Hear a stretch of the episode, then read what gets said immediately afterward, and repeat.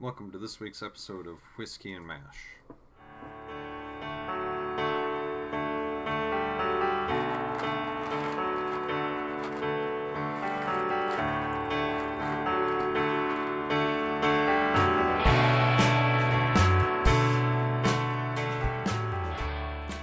I didn't chew fast enough. Hi, I'm Chris Pullman. And I'm Gloria Ackerman. I'm chewing a Mike and Ike. So I'll go on. This week we're doing number 7, Settling Debts, and number 8, The Moon is Not Blue. Are we ready? Yeah, I'm good now. Okay. That was chewier than I thought. Settling Debts. We'll get right into it today. Okay, this week we start in the mess tent, and they're telling Potter and Father Mulcahy are telling jokes, and Klinger brings the mail in, and Colonel Potter sees a letter going to Hawkeye, but recognized the handwriting. It's from his wife. Mm-hmm. And he knows it's from his wife. And he's like, that letter's for me. I know that stationery. Nobody else in Missouri writes like that. And that's his wife's writing. It's his wife's stationery. But the letter went to Pierce. And he's very curious and wants to know what it is, but Klinger won't share because it doesn't have his name on it. Mm-hmm. So gives it to Hawkeye, who goes away with it. Mm-hmm. Finds out that Mrs. Potter saved her egg money and paid off their mortgage early. So they want Hawkeye and the gang to have a mortgage burning party for Potter without him knowing it, like a surprise mm-hmm. mortgage burning party. Yep. And so that's plot 8. We'll talk about that. Yeah. Plot B is the lieutenant. The lieutenant from the security detail. Oh, there's a lieutenant that's really nice. Like, his guys just love him. What? How long had he been there? 2 months? 3 months? Yeah, but he's an entitled kid.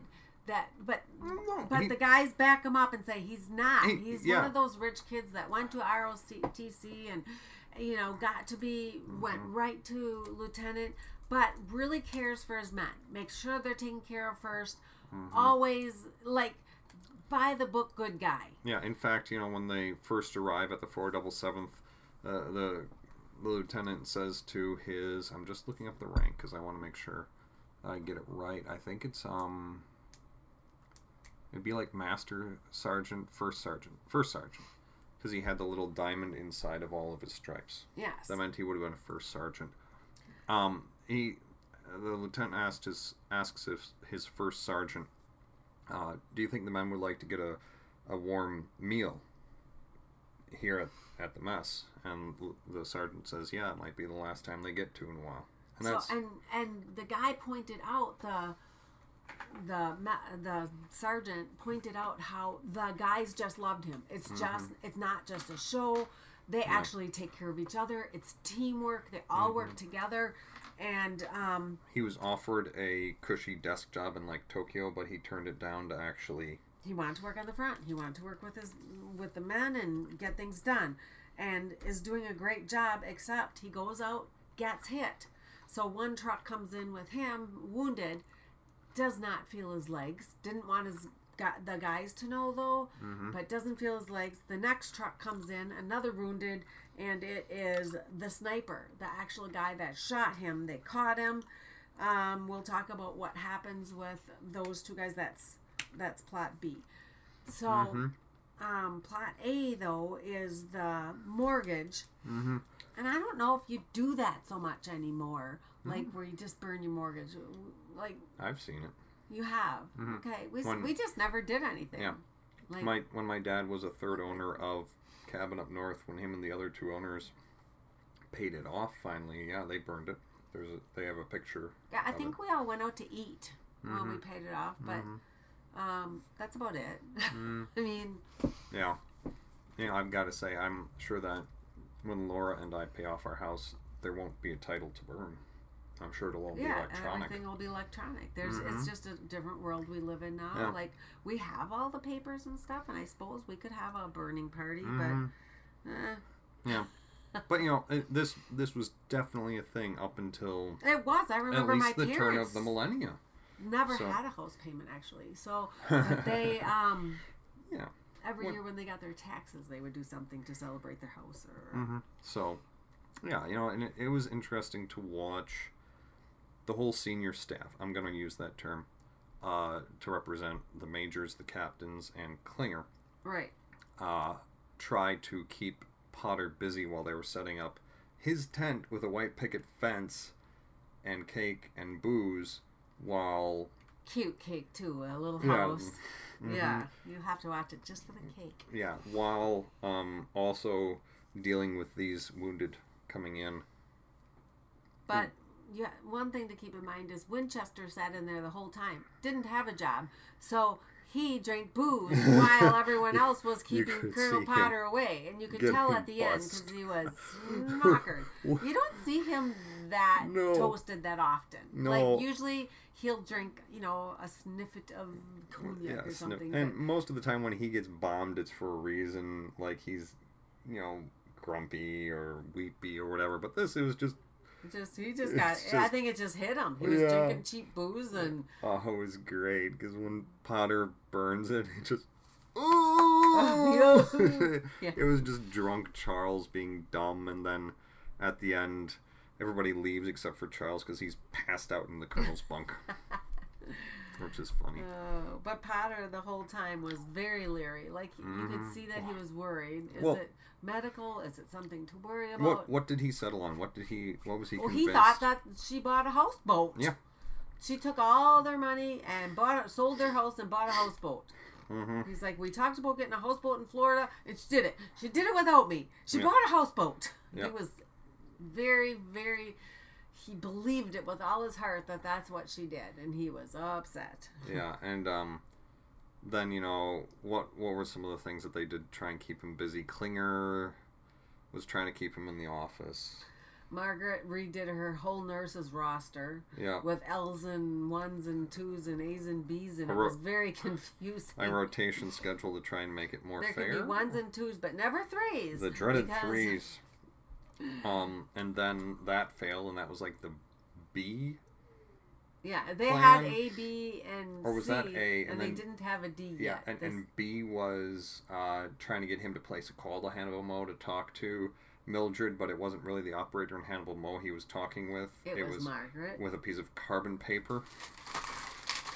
Hello, sir. What can I help you with? God, she sounds like a banshee. I can't hear you through all that static. Yeah. And then finally Margaret took him over. I think it was to Father Mulcahy's tent. It could have been an exercise tent, but then he was going on a I don't know what to call it, a rhythm bag. Yeah. To go. You know, one where you have to... Now he's grumpy and sweaty. I'm going to my tent to towel off. Get out of my way! But then he gets there and they show him the mortgage and give him a new gold, I'm guessing, you know, like brass gold plated lighter, and he burns it and it's cool. But then it was the funny plot, because the B plot was this first sergeant and another sergeant and I think a corporal from this lieutenant's unit who came to MASH with the enemy soldier, and the sergeant basically forced the doctors, because he was of an age, if not older than them. Keep in mind, the lieutenant was young. The sergeant was like, Doc, you gotta tell me. I care for this kid. Is he okay? Well, there's some pressure on the spine. Is he gonna walk again? He might. And then the sergeant went to the other two and said, I know about you, but if the lieutenant doesn't walk out of here... Neither will this sniper. Mm-hmm. And so then when they brought him out and the lieutenant was on his side, they told the nurse to step away from the other patient. And I think they thought he just looked... You know when you get out of surgery, you look... Yeah, you look bad. You know, he was on his side. They didn't know if he was going to walk or not. They were very concerned for him and decided, one for one, I'm taking the sniper's life. He shot my buddy. I'm shooting him. And the lieutenant woke up just in time to order the sergeant, put your guns away. But the point I really would like to bring up out of that situation was what the sergeant said in response to something that I think it was what BJ said, because they had the lieutenant there, the other patient there, they drew guns in the hospital, and the sergeant was going to shoot the prisoner. And I think it was BJ who said, that's murder. And what did the sergeant say? What did he say? It wouldn't have been murder if I had better aim the first time. Yeah. This is an interesting point that I think we whitewash from war. In war, it's not murder when you kill... In defense. Yeah, when you kill the enemy. At least not, like, in terms of war. For your own personal morals, yes, it probably is. But for in terms of war, it's not. You're killing an enemy combatant, not a person. But they're in the hospital. To the doctors, this was murder. That's a person. That's a person. To the sergeant, he was still an enemy combatant. Hmm. And it's just a distinction, because I remember in one of my classes in college, when you see propaganda films, which the United States had in World War II, right, they dehumanized the enemy. They dehumanized the Germans, the Italians, the Japanese, because in order to kill another human, you have to... You cannot think of them as another human. Right. You have to separate your humanity from that person, or else you can't do it. And it's just interesting that it was brought up in that way, because what did the lieutenant do? He pulled his men back. Holster that gun. Or put your gun away. Yeah. From committing murder. Because this enemy combatant was defenseless. Right. It was not self-defense. It would have been cold-blooded murder. But would they have brought charges? I don't know. Probably. I don't either. Probably. Executing an enemy soldier? Probably. I'm sure there's some sort of regs against that. Yeah. Interesting fact, though. Yeah. You know. I think that's actually it. Because I mean, we don't... There's just the two plots. That one was pretty deep, though. Mm-hmm. I mean, you think about it. Yeah. Potter finally found out it was his mortgage, and he was happy that no one was dying or anything. Yeah. So. Yeah, I think so. One little goof. After Potter finds out about his paid-off mortgage, he thinks back to telling his wife that there was housing for rent on the base. Right. Base housing is not rented by servicemen or women. Base housing is a benefit for married enlisted men and officers. There are also bachelor officer quarters, BOQs. So there's that. Guest stars recurring cast. We have Jeff East as Lieutenant Pavlich, Guy Boyd as Sergeant Lally, Michael Bond as Captain Hobart, Michael Lamont as Corporal, Jack McCulloch as Soldier, and Jennifer Davis Westmore as the nurse. So what did they give him for a title of the guy playing the leader? Lieutenant. They do. Okay, they did say lieutenant. Mm-hmm. Yeah, he was a lieutenant. Okay. And his sergeant, they just list as sergeant. He was a first sergeant based on his stripes. Production code 1G23. Writers were Thad Mumford and Dan Wilcox. Director was Dan Switzer. Original air date December 6, 1982. Next. The Moon is Not Blue. Episode 8. Last one on the first disc. We are a third of the way through this last season. Alright. So, it's a heat wave. 4/7 gets Sahara, a World War II film occurring in the Sahara Desert during that campaign, as their movie for the night, and it rubs a few people the wrong way, probably on their heat rash. Thank you. Ba-dum-bum. Yeah. So there's this courier from I-Corps from the like movie division. I can't remember how they put it. Bannister, who delivered the movie. The captains talked to Bannister about getting a different movie. Hilarity ensues, basically.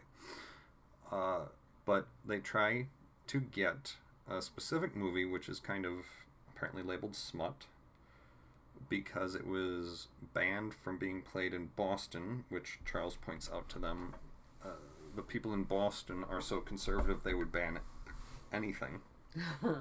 But they try to get it when a patient in post-op, General Rothaker, who I believe has 2 stars, which is important, tells Colonel Potter that the camp will be dry while he is there. He could smell beer on someone's breath as he brought him in. Mm-hmm. There are no official I-Corps bartenders. It is not officially I-Corps sanctioned. Colonel Potter tries to tell him, well, you know how it is, and the general says, no, I don't at all. This will be a dry camp.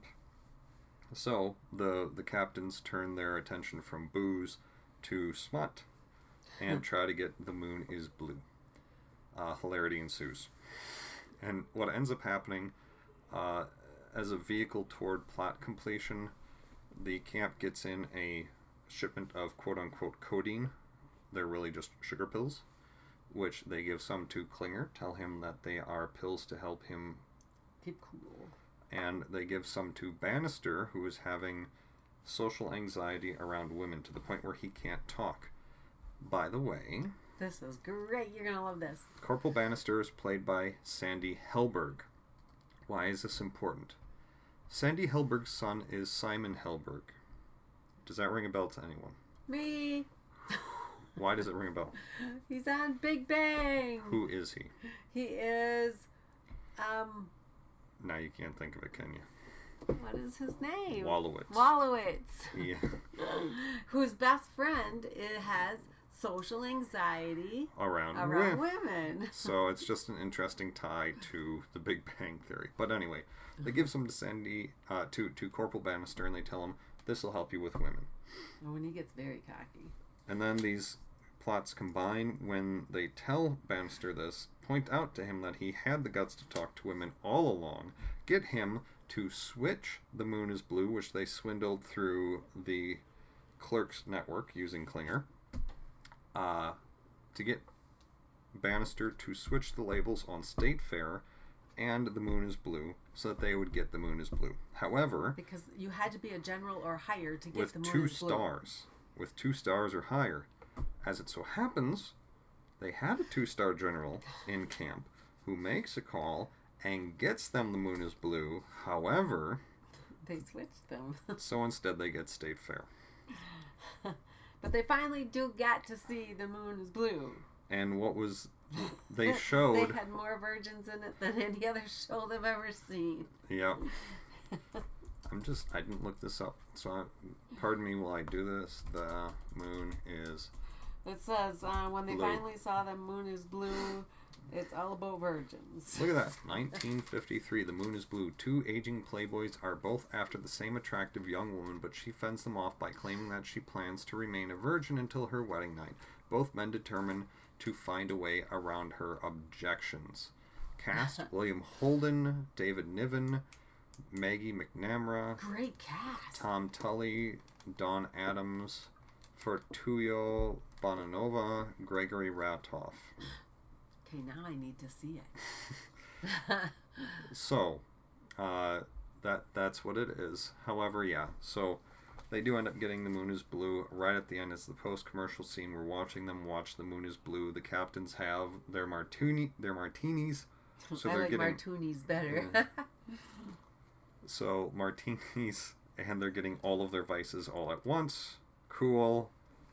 But it's not what they expected. Nope. Alright.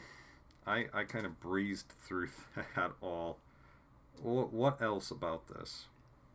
Well, Potter felt terrible that he had to take the booze away from everyone, because that's not how he runs camp. And I think that general should have taken into consideration, this isn't your camp. But... And didn't. I had a problem with that because from what I can tell, that was a combat general. If he was a combat general, he would have been in a different command structure than Colonel Potter. I don't think he technically could have ordered Colonel Potter to do what he did despite being... He's still a general, though, so he's used to getting his way. He is, but like we've discussed in other episodes, technically Potter didn't have to. Right, right. But you're going to, this guy's in camp until he gets better, a week. You know, let's keep him happy and get him out of here. Probably. Rather than tick him off and keep him around. But, you know, it's, you have to play the game. That's true. So Potter came into the bar, said, last round's on me, or this round's on me, and why? Because it's your last one. Last for a while. Yep. Even the still is confiscated. So there's no still. Which I think they take really well, to be honest.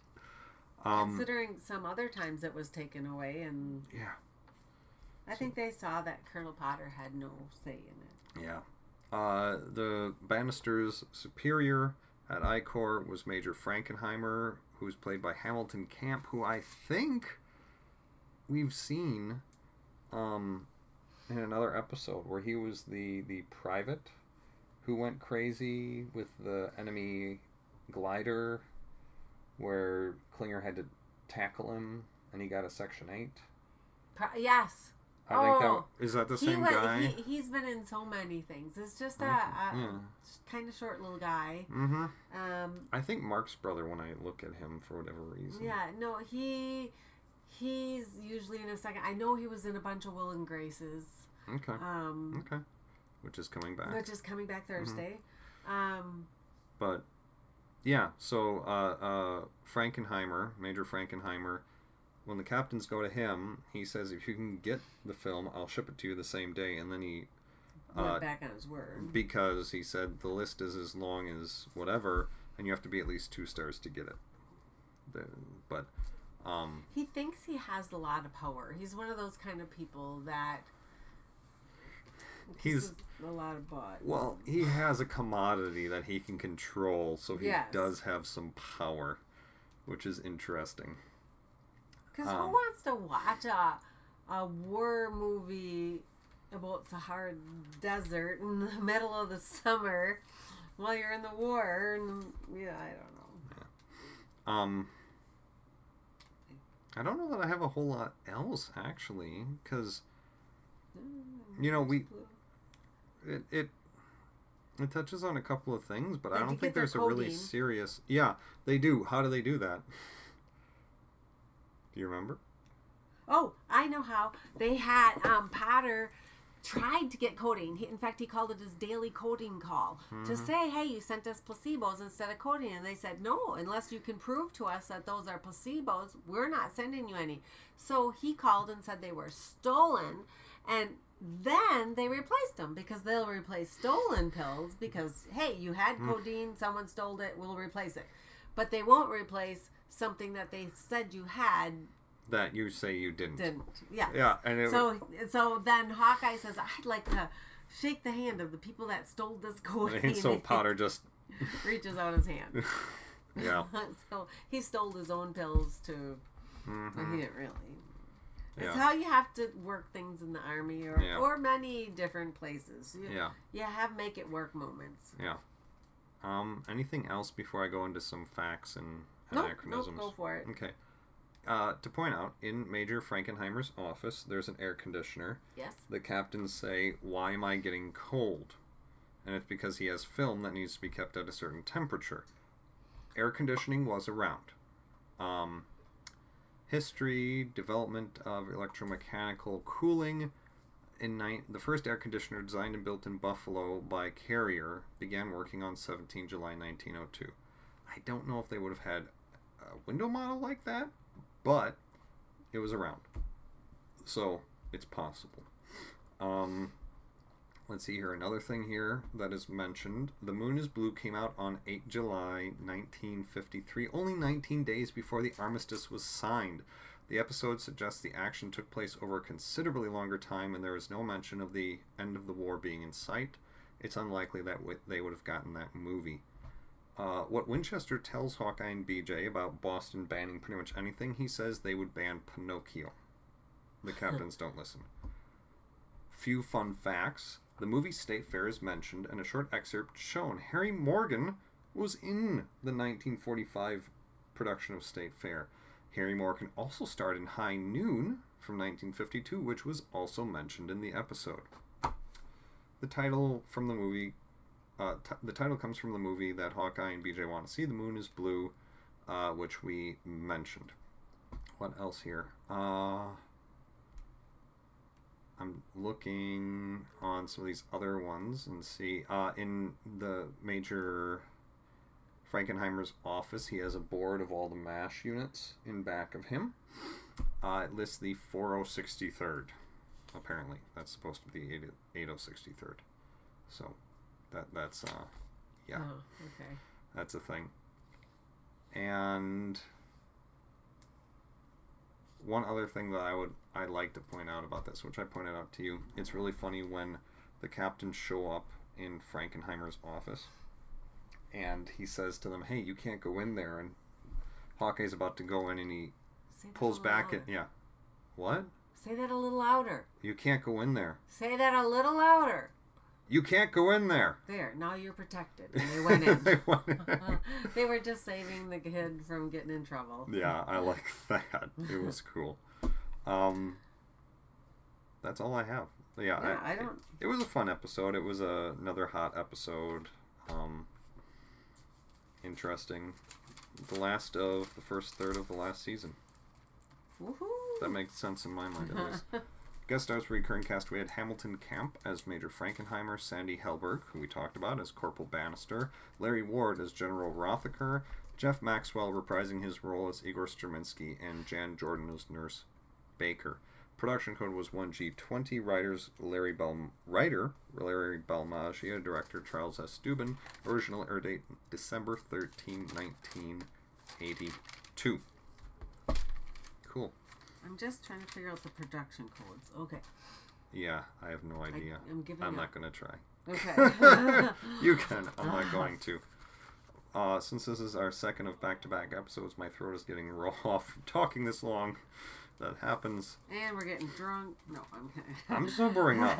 If you're still getting drunk, you might want to consider things, because that shouldn't be happening. You stopped drinking a while ago. All right. Thank you for tuning in. Thank you for listening, putting up with us, whether this is your first episode or you're a return listener.